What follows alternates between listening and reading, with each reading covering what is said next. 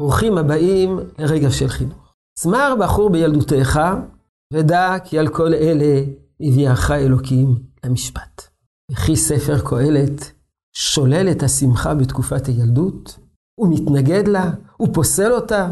ענה רבינו בחיי בר אשר, מחבר ספר כד הקמח, בספרו כד הקמח, שברור שהילדות היא תקופה של שמחה, כפי שנאמר בפסוק, שמר בחור בילדותך.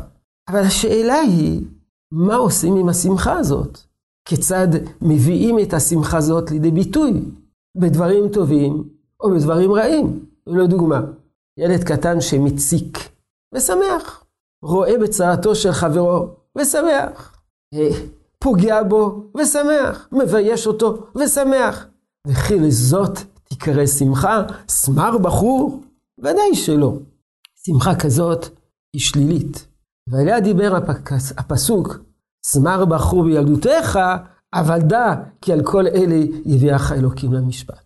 אנחנו למדים שכוחות הנפש של ילדים הם חיוניים לו, כפי שלמדנו אתמול, שהשמחה היא חיונית לאדם. לא רק שהשמחה היא חיונית, אלא השמחה היא גם טבעית, אבל היא גם ניטרלית. השאלה, לאן אתה מכוון אותה? את השמחה הזאת, להפיק חיובי או להפיק שלילי. וכאן נכנס התפקיד שלנו כמחנכים, התפקיד החינוכי שלנו, ללמד את הילדים, לנתב את השמחה שלהם לכיוון חיובי, ולהרחיק, להתרחק משמחה שלילית. זה בדיוק התפקיד החינוכי שלנו. אנחנו צריכים אה, לייצר ולחפש הזדמנויות על מנת שהילד יוכל לשמוח שמחות מאוד מאוד חיוביות. לשתף ילדים בסיום מסכת.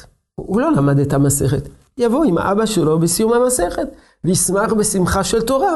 להביא אותו לחתונה, שמחה של בניין בית בישראל. אה, הקפות שניות, שמחת בית השואבה. הוא ילד קטן, הוא עוד לא מבין. אנחנו צריכים שיחווה שמחות של, של של שמחה.